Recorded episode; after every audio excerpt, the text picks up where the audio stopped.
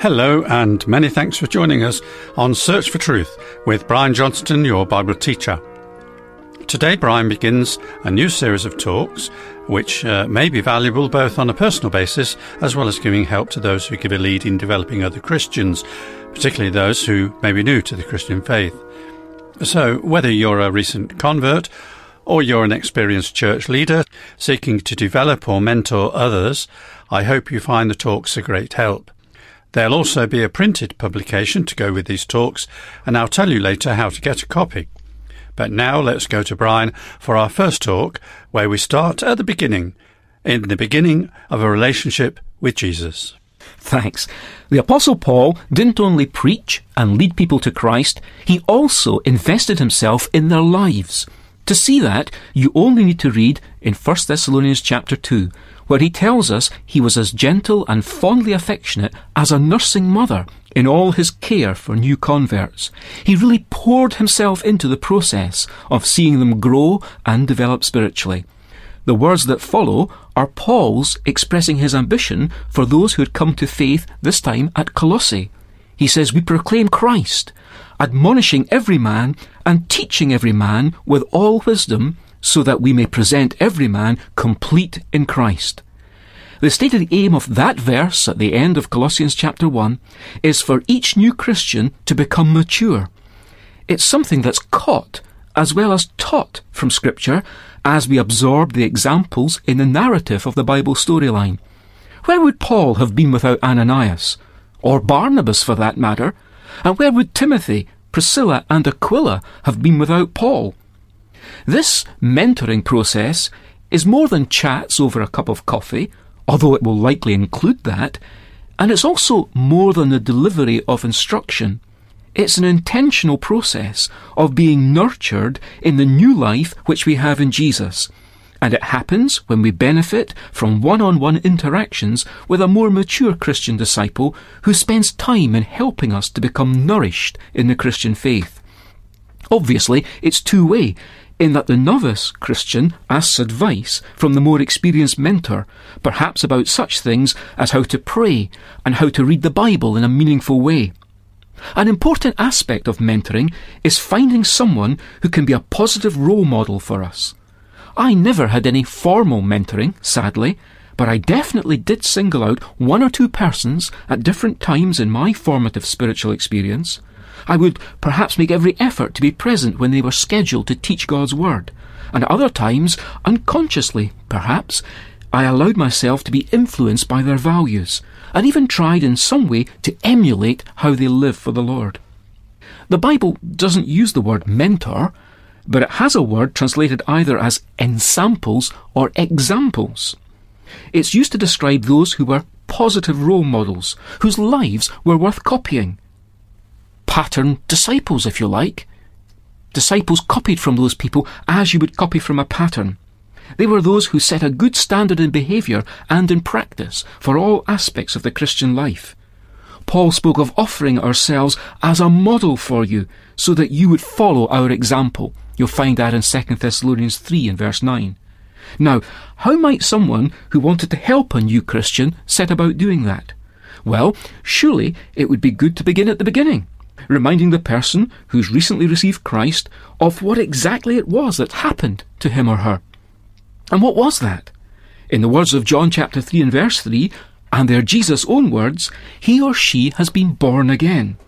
Our friend has been born as a Christian, as that's the only way to become one. The natural birth of a child is usually a cause of joy to its parents and to all their friends. It's the beginning of another life. Another person is born with all the possibilities that life holds. The new birth is a greater occasion than any natural birth because it's the beginning of eternal life, life without end. When a child is born, its name is recorded in a book on earth, but when we are born again, our names are recorded in heaven. When a person receives Christ by faith as his or her personal Saviour, the new birth takes place by the Spirit of God in the person who believes what the Word of God has to say about them and about Christ. Our new life has come about by our being identified in faith with Jesus' death. We did this when we realized that He died under our judgment. The death sentence he served on the cross was ours before a holy God. In his death, we have our new birth. The Bible encourages us to understand Jesus as having been raised from the dead, and we with him. In fact, it says in Colossians chapter 3, beginning at the top of the chapter, Therefore, if you have been raised up with Christ, keep seeking the things above, where Christ is, seated at the right hand of God. Set your mind on the things above, not on the things that are on the earth. For you have died, and your life is hidden with Christ in God. When Christ, who is our life, is revealed, then you also will be revealed with him in glory. Therefore, consider the members of your earthly body as dead to immorality, impurity, passion, evil desire, and greed, which amounts to idolatry. For it's because of these things that the wrath of God will come upon the sons of disobedience. And in them you also once walked, when you were living in them. But now you also put them all aside anger, wrath, malice, slander, and abusive speech from your mouth. Do not lie to one another, since you laid aside the old self with its evil practices, and have put on the new self, who is being renewed to a true knowledge according to the image of the one who created him. So, as those who've been chosen of God, holy and beloved, put on a heart of compassion, kindness, humility, gentleness, and patience, bearing with one another, and forgiving each other. Whoever has a complaint against anyone, just as the Lord forgave you, so also should you.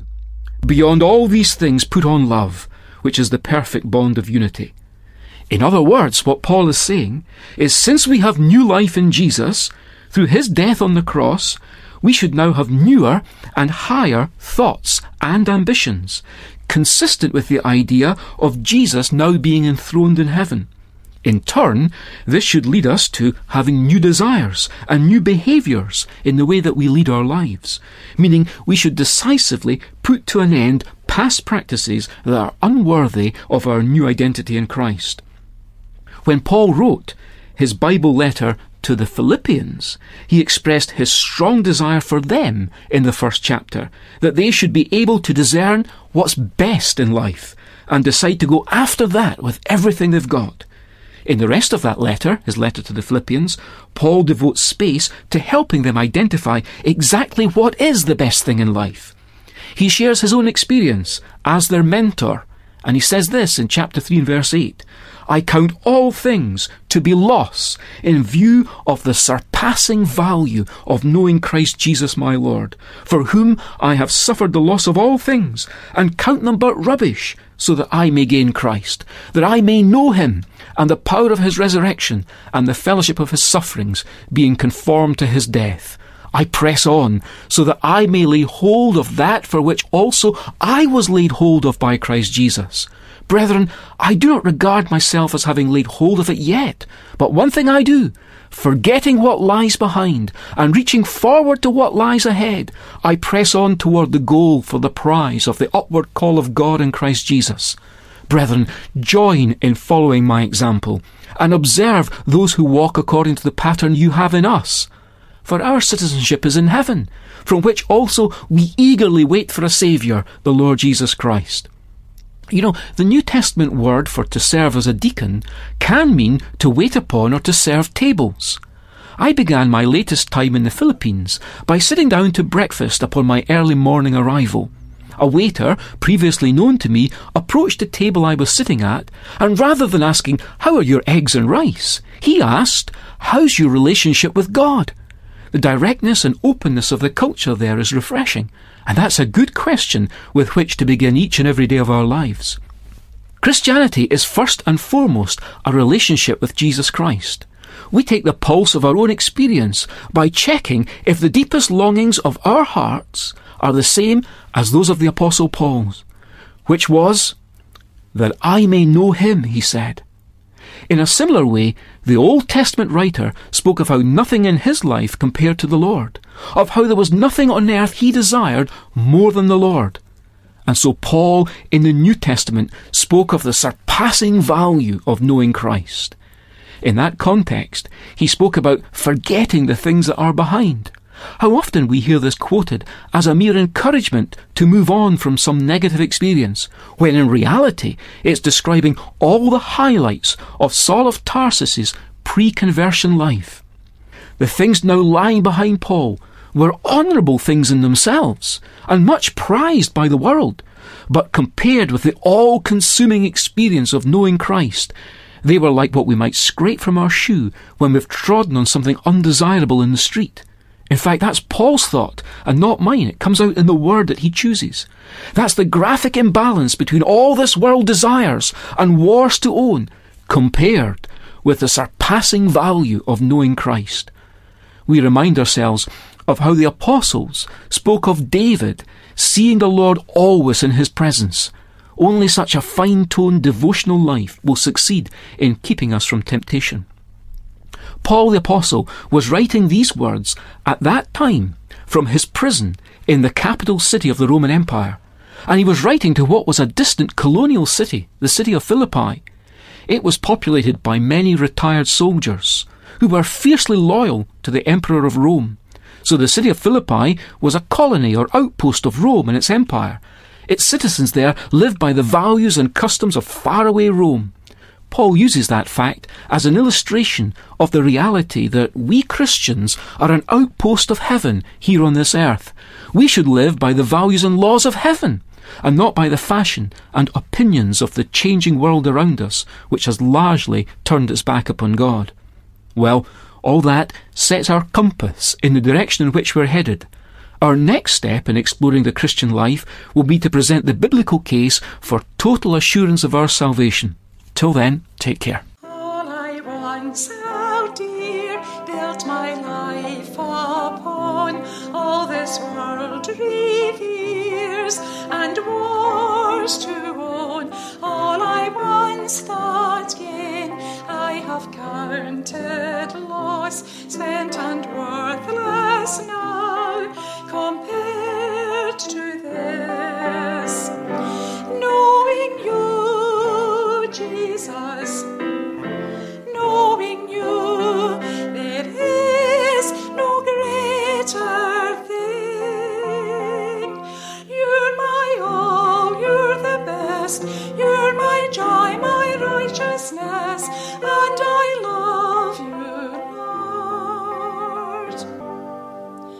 If you'd like to receive one of the books for this current series of talks, then please tell us and make sure to let us have your postal address.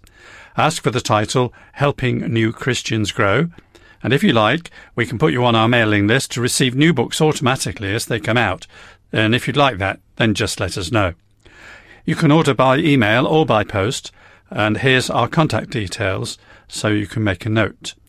Search for Truth, Hayes Press, The Barn, Flaxlands, Royal Wootton Bassett, Swindon, SN4 8DY, UK. That was a bit of a mouthful, so I'll say it again. It's Search for Truth, Hayes Press, The Barn, Flaxlands, Royal Wootton Bassett, Swindon, SN4 8DY, UK. Our email address is sft at churchesofgod.info.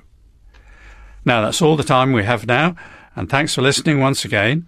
And I'd be delighted if you could join us again next week for the next talk in this series. But until next week, then, very best wishes from Bible teacher Brian, studio technician David, our musicians Irene and Jim, and me, John. So goodbye, and may God richly bless you. All I held dear, built my life upon. All this world and wars to own all I once thought.